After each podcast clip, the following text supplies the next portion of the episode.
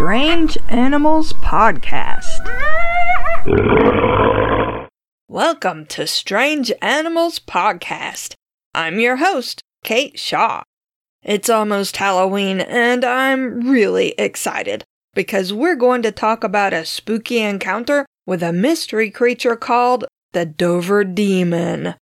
It's a suggestion by Pranav that seemed perfect for Monster Month. First, though, I was a guest co host on Varmints podcast again last week, and we talked about ticks. It's a really funny episode, so you should totally go listen to it. I've put a link in the show notes.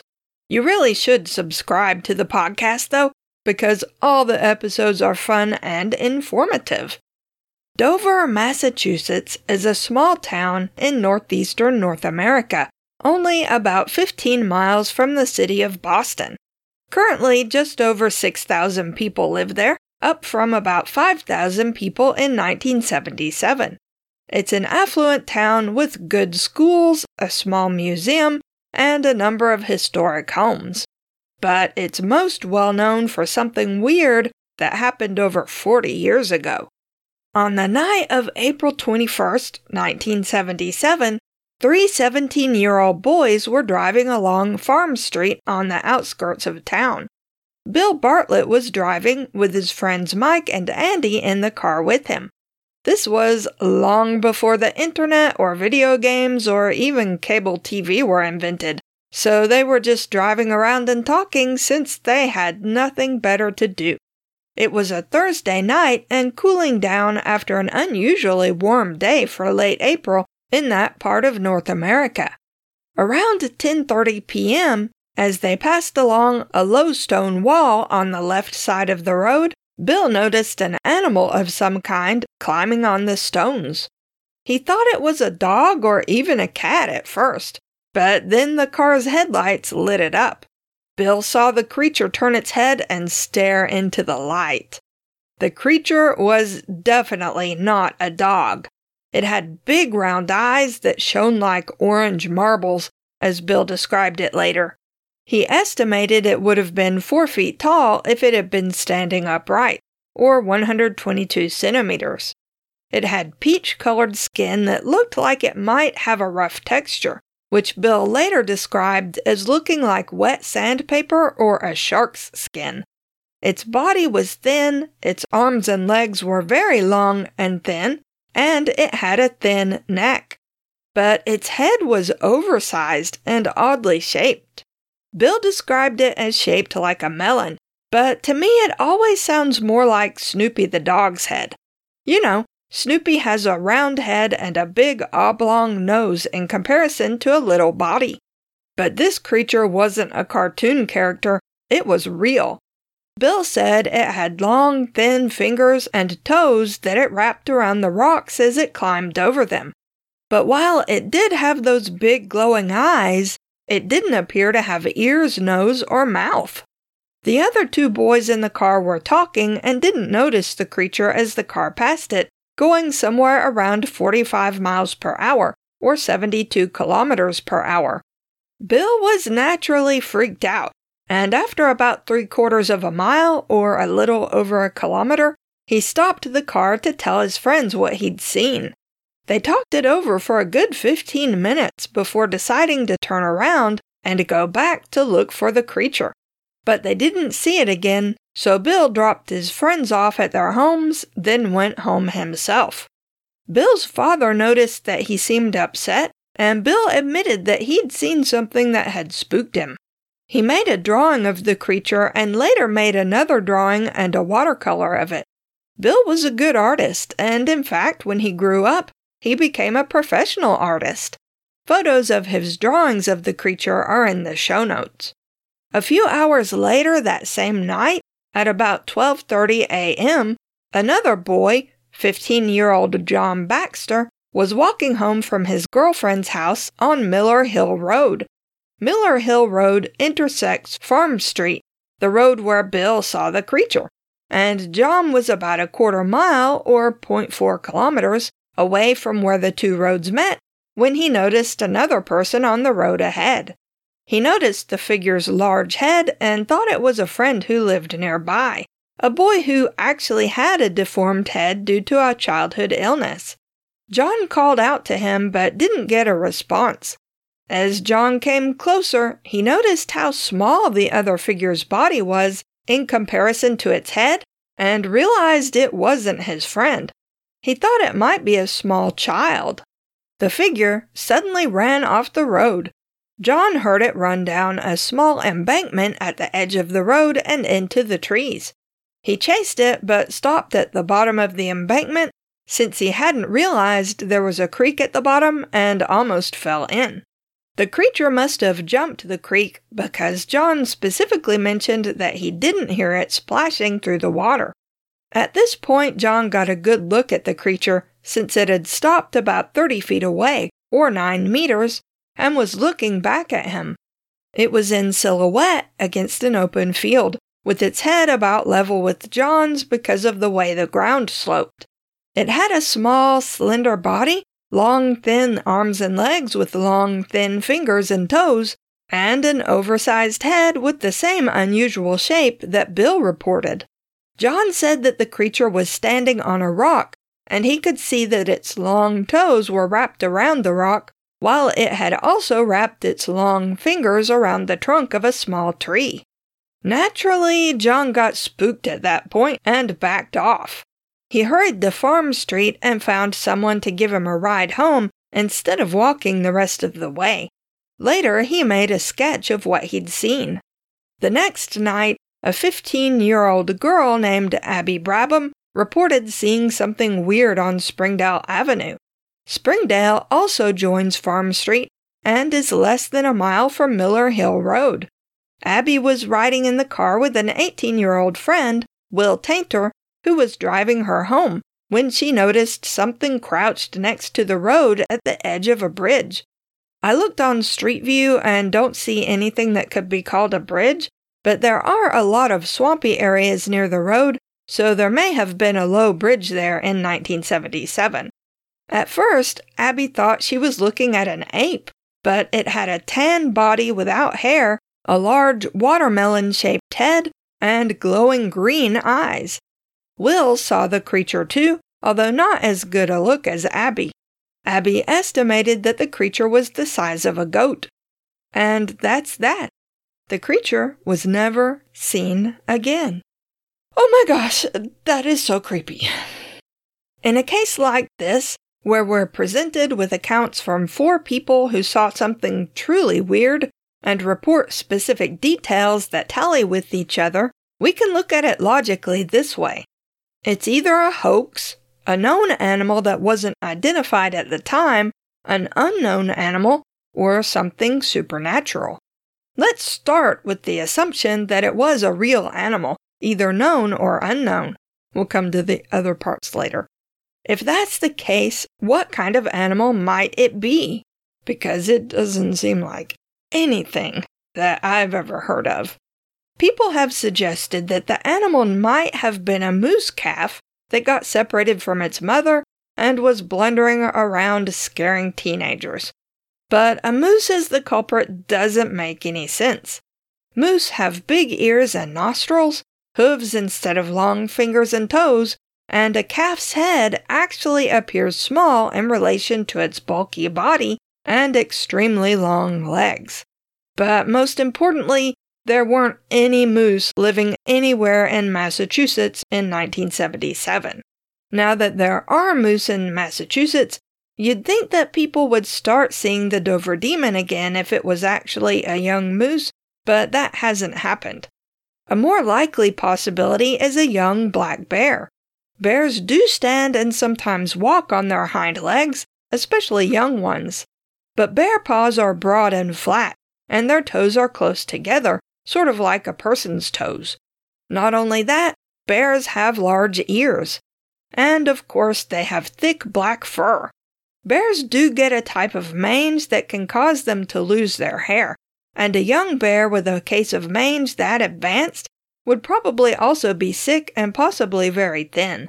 But hairless bears, in addition to looking very sad, appear to have small heads, and their ears stick out even more than usual since they're not half hidden with fur. Could the creature be a primate of some kind? Abby said she thought she was looking at an ape at first, while in his interview, John said he thought the creature might be a monkey. Obviously, neither monkeys nor apes would ordinarily be found in Massachusetts, but exotic animal laws were more lax in 1977 than they are now. Not only that, there are some primate research facilities in and near Boston. A monkey would have the long, thin limbs and slender body seen by witnesses, and it could wrap its fingers and toes around rocks. But there are problems with the monkey hypothesis. Monkeys generally have small heads, not oversized ones. Most have tails. Monkeys are also diurnal, so wouldn't be running around at night, and even if it was out at night for some reason, it would likely stay in the trees or climb a tree if someone frightened it. Apes, of course, have no tails, and they have relatively long limbs and fingers and toes. But it's much less likely that an ape would escape from someone's home or from a research facility and not be reported missing. For one thing, apes are expensive and can be dangerous. The research facilities I looked up didn't seem to keep apes, just monkeys of various kinds. It couldn't have been a gorilla, since a gorilla's face is always gray or black with pronounced nostrils, and gorillas are much larger than what witnesses reported seeing with a bulky body. Chimps are closer to the right size, but chimps don't have big heads compared to their bodies. In fact, they're proportioned more like humans, but with smaller heads. But what about an orangutan? Leaving aside the issue of where it came from and why it was never reported missing, could an orangutan have been the Dover demon? Dominant male orangutans develop large cheek pads and throat pouches that can make their heads look quite large. And most orangs have orange fur that might look like tan, textured skin in the dark. But orangutans have noticeable mouths and nostrils, plus their eyes are much closer together than the drawings indicate. And there's something else that indicates the Dover demon probably wasn't a primate. Many animals have a reflective layer in the eye that causes eye shine at night. It's called the tapetum lucidum, and it helps animals see better at night. But humans, apes, and monkeys are diurnal animals and don't have that particular nighttime adaptation. All the witnesses said that the creature's eyes glowed, presumably with reflected light. That brings us to Abby's sighting. Abby reported that the creature she saw had glowing green eyes, whereas Bill and John both said the creature they saw had orange glowing eyes. Abby refused to change her story either, and was adamant that the eyes she saw were green. Different animals have different colored eye shine, and individuals of the same type of animal may have different color eyeshine depending on lots of factors. But the color of an individual animal's eyeshine doesn't change from one night to the next. Is it possible that Abby didn't see the same creature that Bill and John did? She didn't get a good look at it, and Will barely got a glance.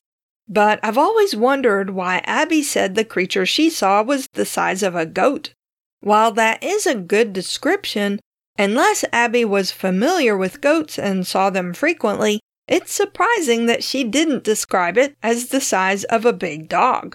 I wonder if Abby actually saw a tan or light brown goat by the side of the road, but didn't recognize it consciously. Goats do have green eye shine. Then again, Abby described the creature's head as very big and very weird specifically watermelon shaped, and she specified that it had a tan, hairless body and round eyes. All these things tally with what the others reported. So, if it wasn't a known animal, could it have been an unknown animal, something new to science? Let's assume it was for now, and try to figure out what kind of habitat an animal of the Dover demon's appearance would belong in. However strange it appeared to the witnesses, the creature had four legs and a head. That means it fits the general body scheme of a tetrapod and a vertebrate. witnesses reported seeing both fingers and toes, so it wasn't a bird. It appeared to have a tapetum lucidum, so it must be nocturnal to at least some degree. It was able to move around on land rapidly, apparently could walk on its hind legs alone if necessary, since John Baxter mistook it for a person on the road, but it also seemed more comfortable when its front legs were braced against something, such as a rock or a tree. John didn't hear it splash in the water when it ran down the embankment, so it could jump as well as run. It also didn't escape by climbing a tree or hiding in the water when it was frightened, so we can assume it was a terrestrial animal, meaning it was most comfortable on land. It was either a mammal, a reptile, or an amphibian, but I think we can discount the amphibian hypothesis since it avoided the water. It didn't appear to have fur, and its skin had a textured appearance, which might suggest that it was some kind of reptile instead of a mammal. But all reptiles have tails, and our creature didn't appear to have one. That means the Dover demon was most likely a mammal, so we have narrowed it down to a nocturnal terrestrial mammal that either doesn't have hair or that was suffering from an advanced case of mange. Let's assume that it just doesn't have hair or has hair that wasn't visible at night. The hair might have been short and dense, like seal fur, so that it appeared to be textured skin, or it might have been very finely haired, sort of like a human's body. But the witnesses agreed that the creature was pale in color, a sort of tan or peach. That's where it gets trickier, because that's an unusual trait in a nocturnal animal.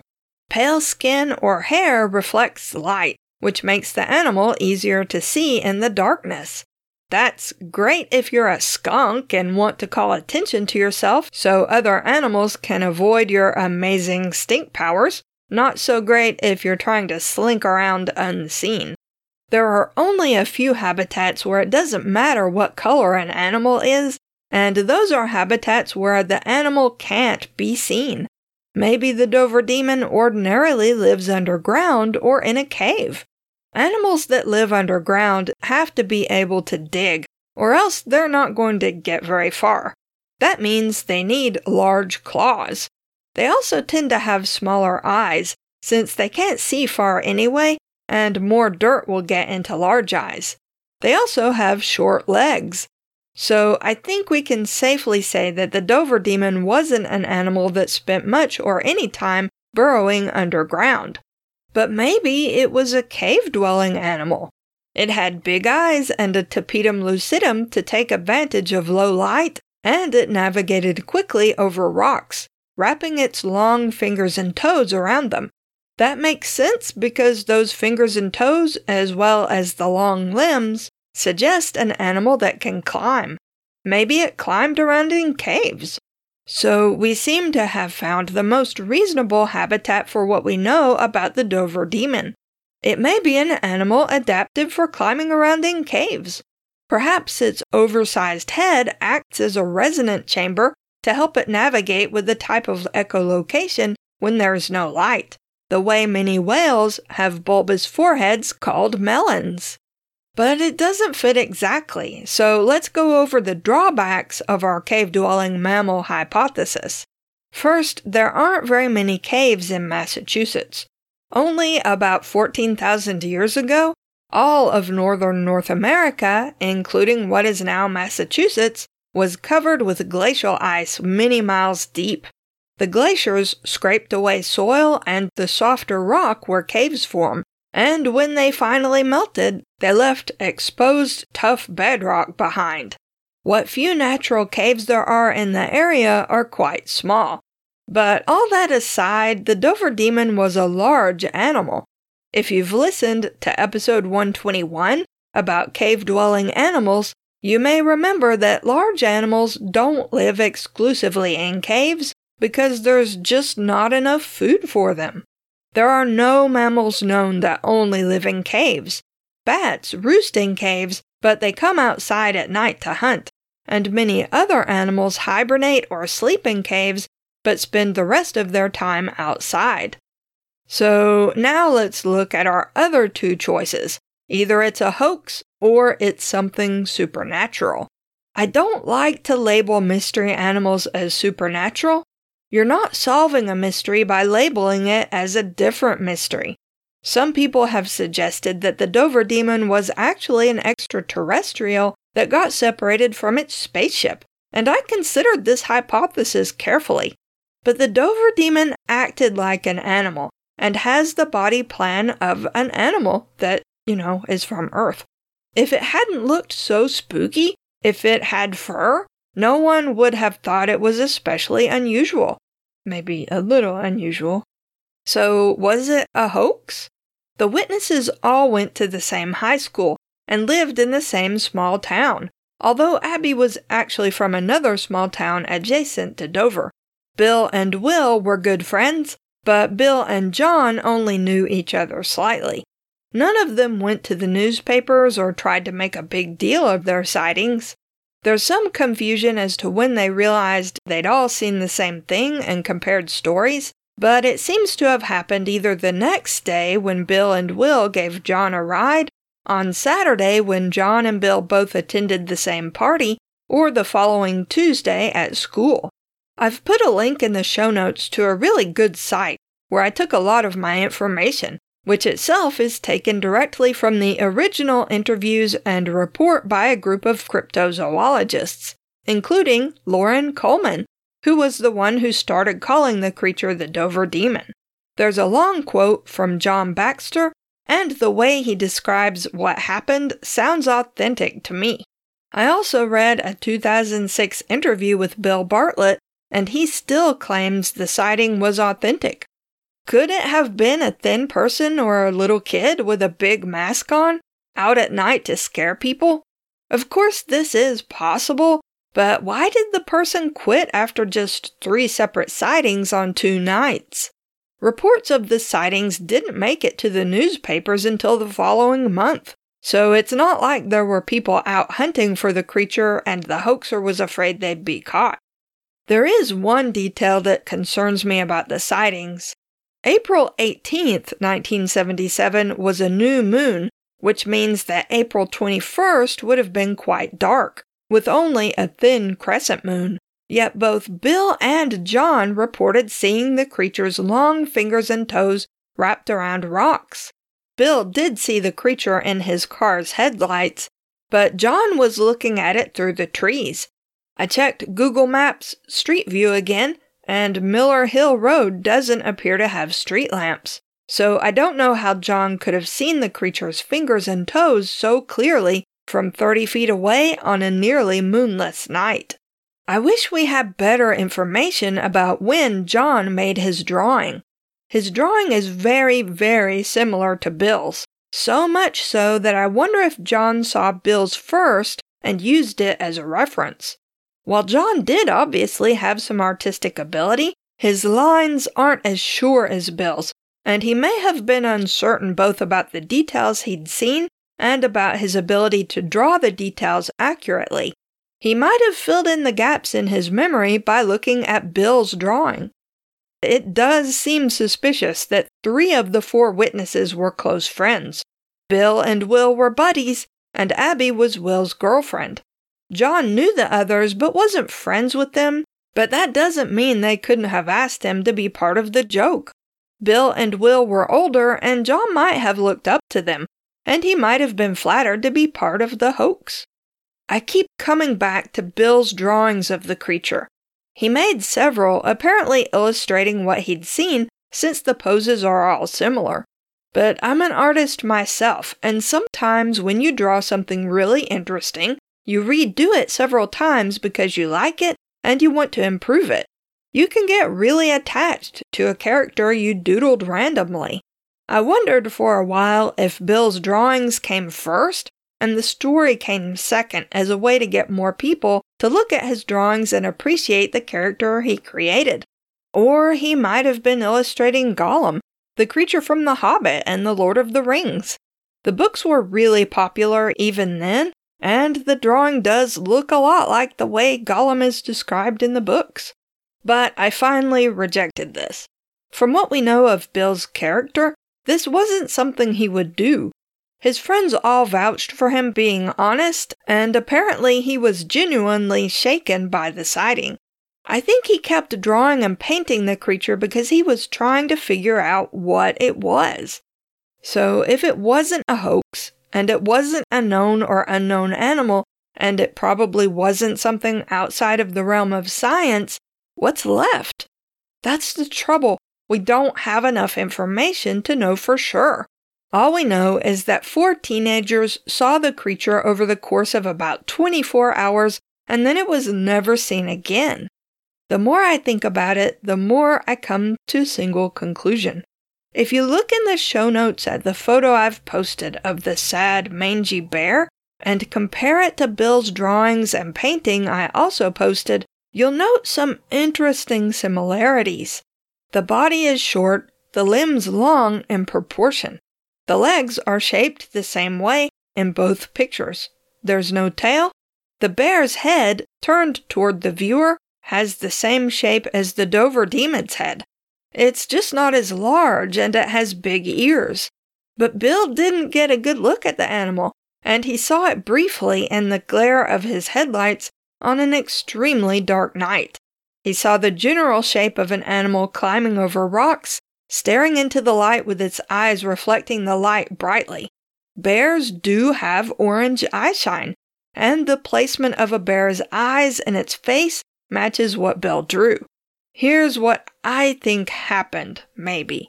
Bill saw a small, thin bear with an advanced case of mange. This meant it had very little hair left, and its skin was probably inflamed from scratching. Mange is caused by a mite that burrows under the skin of an animal and causes intense itching. The skin and what was left of the fur would look textured and mottled. The bright eyeshine drew his attention and exaggerated the size of the head in his memory, or it's possible the poor bear had a swollen face from a bee sting or another malady that made it look much larger than it really was. John encountered the same bear later that night. It's not clear from John's description if the Dover demon was actually walking toward him or just standing in the road. John might not have been able to tell. Bears stand on their hind legs to see better, and the bear was probably alarmed at John's approach and was trying to decide what to do. When John got too close, the bear ran into the trees, then stopped to look back. That's when John saw it in silhouette realized he was seeing something weird and retreated. The next evening, the creature was supposedly spotted again by Abby as Will drove her home, and it's possible that's what they saw. But by that time, Bill had undoubtedly told Will about the bizarre creature he'd seen and shown him his drawing, and Will had undoubtedly told Abby. This could easily have influenced her brief sighting of a goat or other animal and she thought she had seen the same thing as Bill had. She may even have seen his drawing too. Remember, as I frequently say, people see what they expect to see. We don't do it on purpose. Our brains take what we know of a situation or object or animal and fill in the gaps of what we see so we can make faster decisions about what to do. I also think John had already seen Bill's drawing when he made his own drawing, which is why they look so much alike. I just can't believe that John could have seen the creature's toes wrapped around rocks at that distance, under the trees in near total darkness. I think he was influenced by Bill's drawing and added the detail without realizing he hadn't actually seen it. Bill had probably misinterpreted what he saw, namely the bear's long claws, which might have looked like part of long fingers especially if the bear had very little fur on its paws. My theory certainly doesn't fit all the facts, primarily the presence of big bear ears, which should have been quite noticeable. I did look at a lot of trail cam pictures of bears taken at night, though, and at some angles the bear's ears don't show very much or at all. I don't think my scenario is necessarily what happened, though, just a guess that mostly fits. We would need a lot more information to make a real identification of what creature the teenagers saw that night and so much time has passed that it's impossible to get that information now. So the Dover Demon remains a mystery. But even though I'm mostly satisfied that the Dover Demon was a sad, mangy bear, that has not stopped me from being really jumpy on my usual evening walks, because I might be totally wrong, and I'll never know. You can find Strange Animals Podcast online at strangeanimalspodcast.blubrry.net. That's blueberry without any E's. If you have questions, comments, or suggestions for future episodes, email us at strangeanimalspodcast at gmail.com. If you like the podcast and want to help us out, leave us a rating and review on Apple Podcasts or just tell a friend. Don't forget to contact me if you want to enter the book giveaway contest too. Details are on the website, but basically, if you want to enter, just contact me any way you like and let me know. Thanks for listening. Take your ugly car away. I'm in the middle of recording. It's way more important than your need to drive around town. I have been talking for a very long time. Where am I at? Oh my gosh. I'm at 51 minutes pre editing. I've been talking for almost an hour nonstop. It's no wonder I'm tired. It's gonna take me forever to edit it too. Oh my gosh, I wanted it to sound really good because I love this episode.